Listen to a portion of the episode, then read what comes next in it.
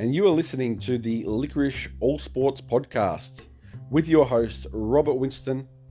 And this podcast is about sport, sport, and more sport. From interviewing the elite athletes around the globe to having a chat with the fanatical fans in which the game means so much, we look into the inner depths of what sport means to people and the athletes alike. So, if you enjoy the content, please give Licorice All Sports a follow and enjoy. Thanks for listening, and let's get into it. And on the line today, I have a close friend of mine who I met back in Valencia back in 2014, Ntobeko Biala, also known as Bean. What up, homie? How you been, my friend?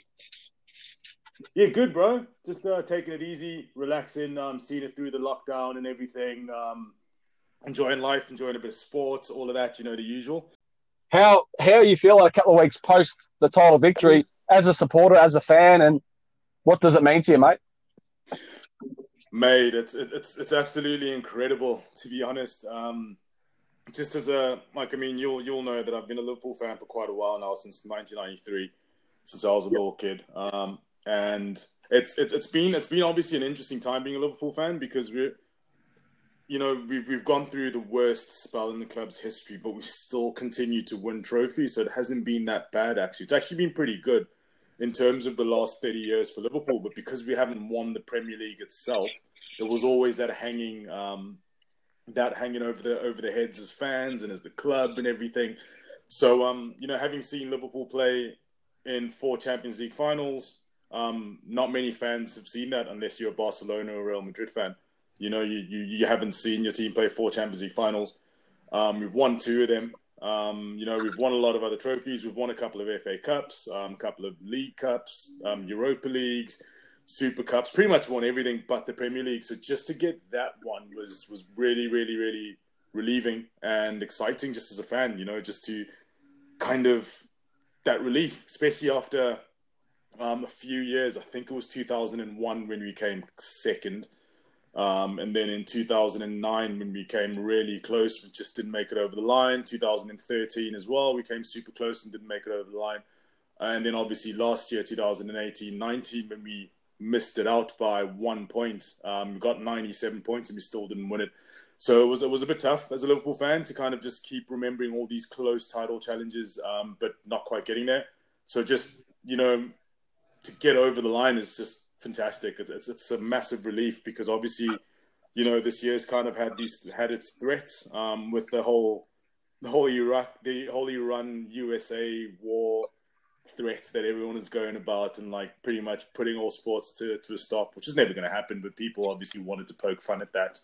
And then the pandemic came along, and then you know obviously a few leagues, like the Dutch league, um, cancelled their league there and then. Um, the French league as well cancelled their league there and then. So there was talks that, that England would do the same, which was which yep. would have been absolutely yep. gutting, right? Like it would have been gutting if we if we if we were 25 points clear and then they cancelled the league yeah. because of the pandemic. So just just to see them get back to it, um, play and win it convincingly is is fantastic. It's great. It's one of the best feelings. It just sucks, obviously, how it was done because as a fan, you know, in a new country, you know, you're kind of sitting watching it by yourself, um, which would have been a lot more fun had I been at the supporters club with fellow Reds, um, as I had been for the other games after I'd recently moved to Toronto. So, yeah, it's it's fantastic, mate. It's really great. The only downside being that, yeah, most of it was pretty much celebrated alone, but either way, still worth it. See, it's the new it's the new school, old school, so to speak. But um, you mentioned like dominating the league. Um, one of the players who helped Liverpool basically get to that result was Mo Salah, and I remember speaking to you about him earlier, or later, sorry, late late in 2019, and what a year he had, and, and he didn't seem to really lose it post post COVID just to finish off the season. So, you know, who are some of the other players that that really set up? You know, as you mentioned, you know, you're 25 points clear early in that part of the year um, and then COVID struck. But you know, what, what, who are the main players you think really set it up for you from from the get go? I mean, that's that, that's really tough to say from a Liverpool perspective, um, just because everyone in the squad has just been absolutely ridiculous. Um, you know, you got guys like Naby Keita, whose press is second to none. You know, he puts pressure on everyone and he and he just distributes that ball ridiculously. He won't get all the credits and the plaudits that he deserves. But Roberto Firmino, absolutely untouchable um, in terms of effort. Um, you know, kind of likes to drop deep, pick the ball up, distribute, cause a nuisance, and kind of add an extra man in the midfield, and then also adds an extra man in attack, but doesn't score a lot because he does a lot of work running backwards. So he doesn't get the credit that he deserves. I mean, personally, for me, Firmino's one of the one of the main three Liverpool players um, in the squad. Um, Mo Salah will get credit because he scores the goals. Um, Sadio Mane will get a lot of credit because he is absolutely box office man. Like everything that Sadio Mane does is just like it, it, should be up in lights. You know what I mean? Like his name should be fucking up in lights with with um the, the best of them. So he he's he's fantastic. Um, Virgil van Dijk is obviously always going to be a big name. Um, I, I, I want to say the goalkeeper, but Liverpool have played a few games with the reserve goalkeeper, and we won those games comfortably as well. So even though Alisson was a big factor of the squad, maybe he wasn't the big um, breaking breaking point, you know, that pushed us through. Um, but I'll probably say Jordan Henderson, man, um, which is a very it's, it's going to be very unpopular um, with a lot of people. But I think I think he was the driving force this season, um, purely because he's one of the players that were there in 2013 when the lads missed out um, with the Steven Gerrard slip season, and you know he kind of got suspended for the last for the last couple of games, and those two games that he was suspended in were the games that we got derailed and lost the league essentially. So he would have been super driven, especially after last season, having lost the league again last season, and then having won the having won the Club World Cup, the Champions League, the Super Cup, he would have had a, a great hunger for success. So I definitely think Jordan Henderson for me would have been a massive driver. Absolutely um, passionate player, great footballer. Um, the effort that he puts in is second to none. And yeah, just watching watching how he's developed um, over the years is, is incredible. How he's come leaps and bounds. Um, you know, from kind of being the the man that that was always easy to to to give stick to, um, to being pretty much the driving force of this of this team. So yeah, I'm, i mean, if I had to choose one out of all the names I've just mentioned, I'd probably say Jordan Henderson. It's amazing. It's amazing to say Jordy Henderson. I I actually was lucky enough to meet meet him in Miami back in 20. Signed, He got signed from Sunderland. Jordan Henderson back in 2011. I was lucky enough to meet him at the time, and he was on cloud nine. Uh, I met him in Miami, South Beach, and he nice. was a really good lad. He he he just um he had a yarn to me and, and another English mate. Will just, you know, you, you, wouldn't expect that from someone who just had signed a huge, huge contract. And at the time, I, I believe it was, you know, one of the biggest English football contracts in the history of the game. So, um, you know, he's come on leaps and bounds. And as you said, he's got that hard edge about him. And, uh, you know, it's just credit to him that he's taken not only Liverpool um, to the title, but, you know, he took England to you know fourth spot in the 2018 World Cup, and you know he's done a whole his resume in football pretty huge. So um, you mentioned Sadio Mane as well. I'm a big fan of him, and you and you mentioned that his name isn't you know up there with you know what could be the Messi's and Ronaldo's. Like, like he's you wouldn't maybe put him on that that stratosphere, but he's not far. Yeah, yeah, he's not far off. I mean, he's he sets up so many of your goals uh, for Mo Salah, and um, probably doesn't get the uh, kudos quite that he deserves. What do you think? Thoughts on that?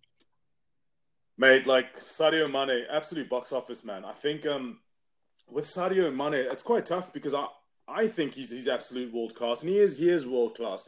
But I think when he plays alongside Mo Salah, like he Mo Salah doesn't do a lot of the things that Sadio Mane can do, but Mo Salah is super clinical in front of goals, and Sadio Mane not so much.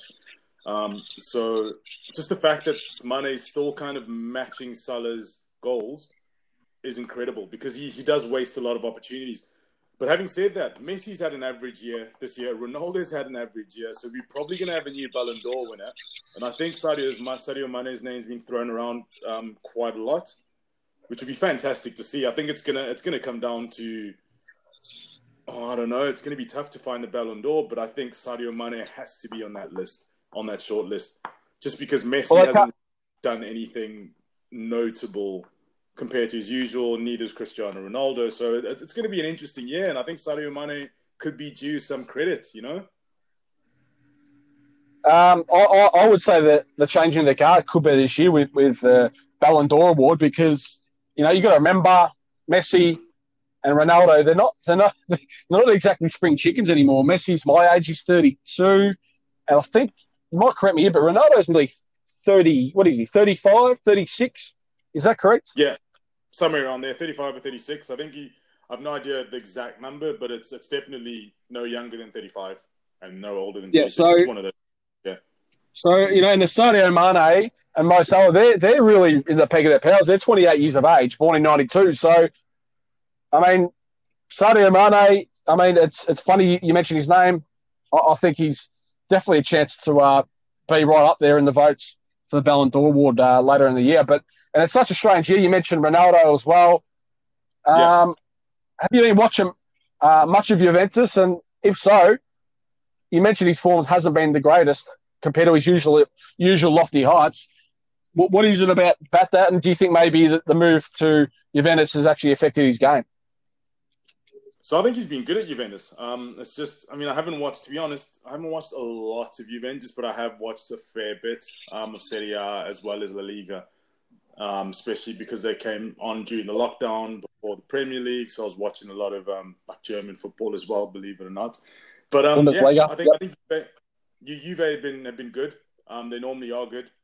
It's just um, I don't know. I think I think it's it's quite tough because a lot of the stuff that Cristiano Ronaldo does and that he's done better than everyone else is is is down to his athletics is, is, is, is ah, excuse me. He's down to it's down to his athletic ability. So his ability to jump higher than anyone else to run further to do like the audacious back heels or the audacious overhead kicks and scissor kicks. Stuff that he can still do no doubt. But i just kind of feel that you know when you get older you know your body maybe doesn't perform as well as it does. Maybe that's why I think Messi might be around a little bit longer because the stuff that Messi does isn't necessarily down to jumping higher, running faster. You know, like he, he's very technical at his feet and he can kind of he's very good at kind of going forward with the ball at his feet, close close to his body, and he's also good at set pieces and set plays and finding that killer pass and that vision. So that that's kind of skill that maybe isn't overly dependent on, on, on age and fitness. So I don't know. It's it's interesting, but I think um, Ronaldo will still be around, mate. Like everyone is has been talking about the end of Ronaldo for a while, and he keeps coming back. So I think for as long as Messi's around, Ronaldo's going to be around. So I know it's like the coin, heads or tails, but if if you were to say, and you really can't answer this because they are different players. Ronaldo's almost like the you know, he's almost like the robot perfect athlete, if that makes sense. He's almost like an assembly line of like athlete that you've just like turned into like one of the most elite footballers of all time. Whereas Messi, in my opinion, is more like, you know, um, the natural ability. He's literally just could he, he could he's like one of those guys could just like do no training, rock up on game day and like score two of the most unbelievable goals because as you say, he's technical. Um, he's just got the knack. He's just he's got the natural ability where I feel like Ronaldo's more. He, he's off the he's off like the assembly line. If if you could, I know that's maybe not the straightforward analogy, but if, yeah, like if you, if he was like a Terminator, he's coming off that assembly line, whereas uh, Messi is like literally the most gifted footballer I've ever seen. So if you were to choose one of those players at by the end of their careers, who do you have in front? It's it's a very tough one to be honest because um you know it's I mean obviously any any professional sports person is is there because of pure training and commitment, um so you can't you can't really say the one doesn't train and is not as committed. But if you had to if you had to kind of make make a comparison, I would say that like Lionel Messi's Michael Jordan. You know he's he's one of those guys that from the day he was X amount of ages, people X amount of I don't know however old he was people just knew this guy was going to be a great. He was going to be fantastic. He was going to be phenomenal. And then he's just come on and he's stepped up to that level. Whereas Cristiano Ronaldo still played a few years with potential at Sporting, and he also obviously played a few years at Man United, where you know he was he was good, but no one was speaking about him the same way they were speaking about Messi when Messi was 15 or 14.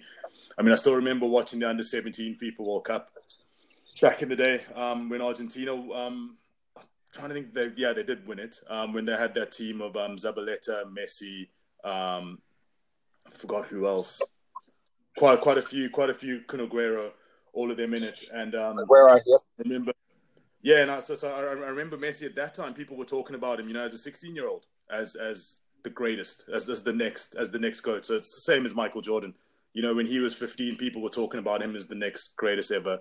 Same as Lewis Hamilton. People like people like that, you know, where where you just kind of know at the age of 15. Whereas Ronaldo was good, but he worked his way up to greatness. You know, like when he was 15, there wasn't as as much talk of him being the greatest ever. He was just a really good footballer who would get better and develop. So definitely, uh, then I like I agree. Like Messi. if you're going to choose one, yeah, go. Messi. Sorry, I'll go Messi, mate. I'm, I'm a big Messi fan. Always have been. Um, he like just he plays a killer pass, dude, and like like he he he, he can he can pick it up deep. He can kind of drop back, pick it up, push it forward, drive forward. He can um play passes that just aren't there. You know, Whereas Ronaldo yep. does also does fantastic stuff. He scores ridiculous goals. I think Messi does all of that as well, but he also plays passes which no one should be playing on a football field. You know, he does stuff to other professional footballers that shouldn't be happening to professional footballers. So, um, yeah, Messi, all day from you, mate. Definitely, mate. Yeah, I'll, I'll take him too. Just basically on everything that you, you've just said, but you know, what do I know about football compared to to you know other experts, you know, not a great deal. But you know, this is why this is called licorice all sports, and and this is why we we posed the question. Um, and you know, another fascinating thing about that, I knew about Messi in 2007 through a good mate of mine, Steve uh, Glaveski. Uh, he's a mad football fan. He's a Macedonian, um, and he he put me onto Messi in about early 2007. Well, I might have been late 2006. So this this is coming from someone who didn't know a great deal about football, especially at the time. Um, and I just like just like followed him from like that early stage, and that's how good he was at eight, as you said in the under seventeen World Cup. But in the early yeah. stages of his career, I, I, was checking him out, and you know he's you know it's just unbelievable what he's been able to do at uh, Barcelona and, and um, Argentina. But um, look, mate, it's it's been you know a huge year. We, we mentioned Liverpool. You know, so tell us, tell your audience what you got up to post celebrations. You mentioned, you know, uh, celebrating by yourself. Did you get on the old? Because we're sort of living in a new norm now. So did you get on the old Zoom and have a good old yard to any of your, your mates back in, um, you know, in England or, or any of the other supporter groups around the world? So I had um. the the celebrations were a bit ridiculous, mate. Um, because obviously it was we all knew it was happening. You know, we all knew it was coming but until it was confirmed, no one could really celebrate. So it was more of like a massive release. And um, yeah, mate. So literally got myself a nice little um, expensive bottle of whiskey. Um, sat around, sat down, waiting for the final whistle in the Chelsea City game, and obviously Chelsea won that, which yeah started going going mental. And like yeah, had a had a little um, Facebook um, video call with a mate. Um, you know, just just chatting. Um, obviously, just just like chatting absolute shit, um, being drunk and just celebrating. Yeah, that, that whole weekend, that whole weekend, mate, was an absolute mess because it came from the Liverpool, it came from the game against Palace on Wednesday when we thrashed them 4 0, and then that was that. So obviously started celebrating then. Then City lost on Friday, on, on Thursday, and then obviously massive celebration then. And then Friday night was the weekend, so carried it on into the weekend. And then Saturday night had um met up with a few friends of mine, um, had had drinks this side, and just you know, yeah, just kind of carried it on. So it, it, was a bit it was a bit strange going from a period of like a couple of months of not really drinking a lot, not really partying, and just kind of being more focused and like kind of more fitness orientated and like kind of more um, focus on what I was trying to do to just like letting like blowing steam and just going absolutely mental for four days. So um, yeah, it was exciting, dude. It, it, was really exciting, but yeah, it would have been it would have been a lot better, obviously, under different circumstances. Had had any of the bars been open, had the supporters club been open, it would have been fantastic. Um, yeah, and like the problem is, like we had like we had some bad news just before that as well that the Toronto Supporters Club was shutting down um, because of COVID. So they weren't able to maintain their business model, so they shut down. So that that was a bit shitty. But yeah, it is what it is. BLM movement earlier in the year when uh, George Floyd, well, he did. He got murdered by Bob Bob by white police officers, and it, and it created a, a, real movement worldwide. And you know, in America, you know, it's uh, well, I think to be honest, I think it's a, like a real issue still, like like everywhere you go, mate. And like it's like it's just it's like one percent or like a couple of percent of like fucking basically racist dickheads at the end of the day that just spoil it for everyone else. So yeah. I mean, what like what what does that mean to you as a as a proud South African man and um, proud African man? Like, what what did that mean? That kind of movement mean to you? And and you know, obviously, racism is in 2020. We haven't fucking learned anything over the years. Um, but what does it what does it mean to you as a as a proud African man? Like that that movement and and the fact that, that we had we had a bit of you know a, a voice you know, and and and everyone got behind it. So um, yeah, what are your thoughts on that, mate? And, and how did it make you feel? So firstly, like the so to get on that, like like the, the George Floyd case, um, that wasn't the reason, right? So so that that's where I think a lot of people are getting it wrong. They think that this movement started with George Floyd, but like George Floyd was the catalyst. He was the the straw that broke the camel's back, you know, because that happened when all of us were in lockdown across the world. Everyone was at home. Everyone was sitting in front of their TV, either watching the news or on their phones on social media so this happened when the entire world was watching. But like, there's been tons of the exact same things that have been happening over over the years. But because we've all been preoccupied with our own day to day lives, going to work, doing this, doing that, we haven't really. It hasn't really hit a lot of people as much. But because now, when this happened, everyone was at home. You know, everyone was was was indoors watching and seeing this happen. So like that's why that's what sparked it and, and, and kind of and kind of made it big and kind of blew it off a bit. Um, so so just I mean I, I, see a lot of people, especially of the of the right leaning proliferate, you know, who who who think who like to make comments about George Floyd's character and himself, and it's like, yeah, character or not, dude, no one should be killed by the police. Like even if even if you are a criminal, even if you did steal, you know, like I mean the guys that accuse him for for using a, a counterfeit twenty dollar note so it's like even if you was guilty, you should not be killed by the police for that, you know. So um, the, the whole the whole the whole Black Lives Matter movement is just about people saying, "Hey, listen, like you know, we also matter." It's not about saying we're the only ones that matter. Um, and I think course, that's where, yep. so that that's where the all lives that's where the all lives matter kind of um, debate comes in, and that, that's where my issue comes into this all lives matter debate is that people are the people who say all lives matter don't really think all lives matter because it's the same people who say all lives matter who will then turn around and say, oh, those fucking Muslims or those fucking, you know, Arabs are coming over to the country. You know what I mean? That's it's the same kind of person that will say, oh, fucking yeah. Mexico, they come and take. And so, like, all lives don't really matter, like, to those people. For a lot of those people, those are the same people who just want to find a counter stance to something. And, like, we live in a world of, of you know, we live in a world of where being a provocateur is is a financially profitable um, game to be in, to be involved in. It's also a, an, an, interesting game to be involved in for a lot of people. So people take contrarian stances to the masses, not to the masses, but contrarian stances to any movement just to be on the opposing side. Not because they've thought out what's actually happening, or not because they've thought out what they're actually saying or what they're fighting and arguing, but they're taking that stance just to be on the contrary side. So even um from a motorsport point of view, man, like I, have been a Formula One fan for for a very very long time, but like obviously during the lockdown, I've, I've had the opportunity to like really get back into it. Um, yeah. Start watching, like spend a lot of time rewatching a lot of the old races and just like looking at like the the, the details and the depths of the sport, which has been amazing. And um, just seeing what's happening there at the moment is, is also very disheartening. Um, you know, and like you, you, you kind of have to feel for Lewis Hamilton, like just because.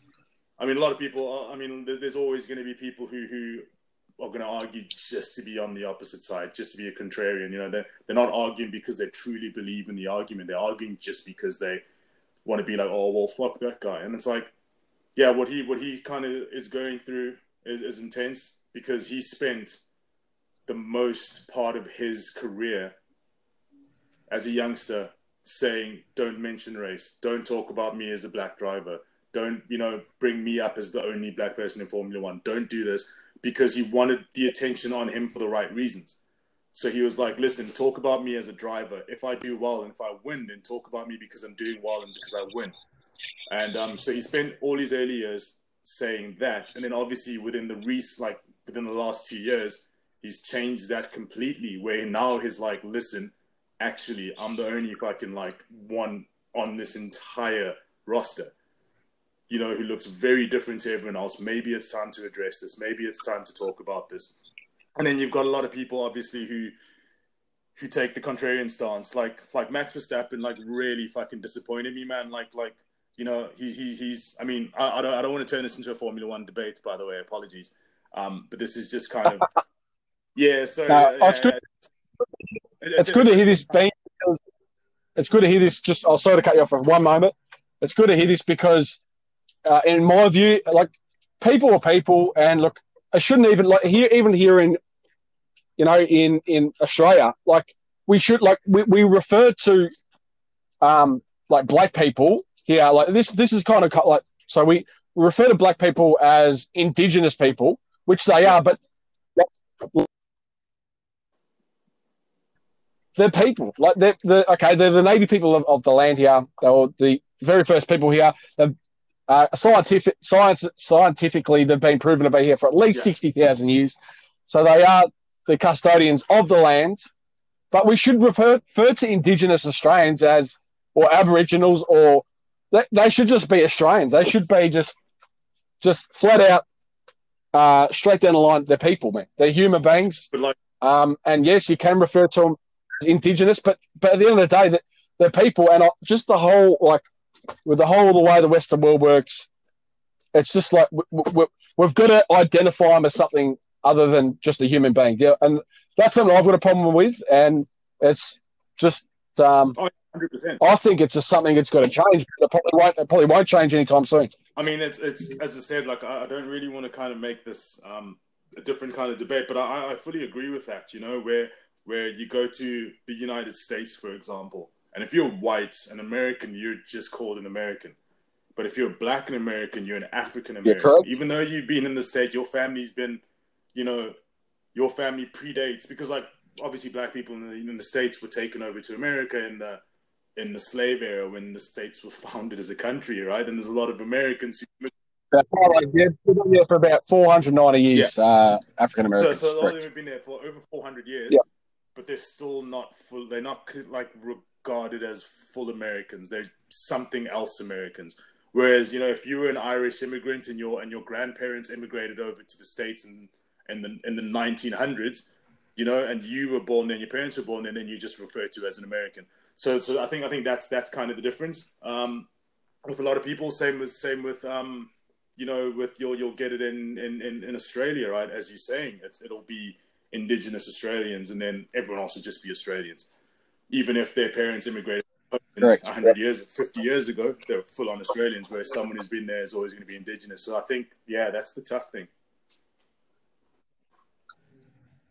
Yeah, definitely, and yeah. So like, look, it's interesting just to just have a chat about that, just because you know I think I think just got to get the message out there, especially to the young generation coming through, the ones who are you know ten years old or fifteen years old. That you know the whole the whole um, you know people movement. It's you got to take it. And every, everyone's got to be educated. I mean, and it just takes just takes one fucking dickhead, like one one like, and some of them wouldn't even be educated. They just would have heard it at home, or you know.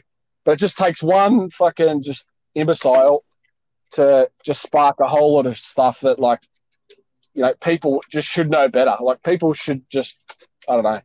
It's just, I don't know. Well, the, I mean, I mean, the reality, it's just a, a cruel. The reality, cruel, specifically from the sports go, front, right, is that people do take a a grouping stance, right? So people will will like to take a contrarian stance to a group and they'll they'll group with other groups. So like what was going on with the Max Verstappen thing early on, and just reading a lot of his um like his response yep. to the whole thing was was horrible and then like just doing a bit of reading into why he would have done that and like seeing his family's history and their support of Geert Wilders in the Netherlands in the Netherlands and and his party and, and what they stand for and like retweeting all the Islam like Islam Islam out stuff and retweeting all the ban the burqa crap and it's like this guy's 23 years old, you know, and like like why why are you thinking like this, you know?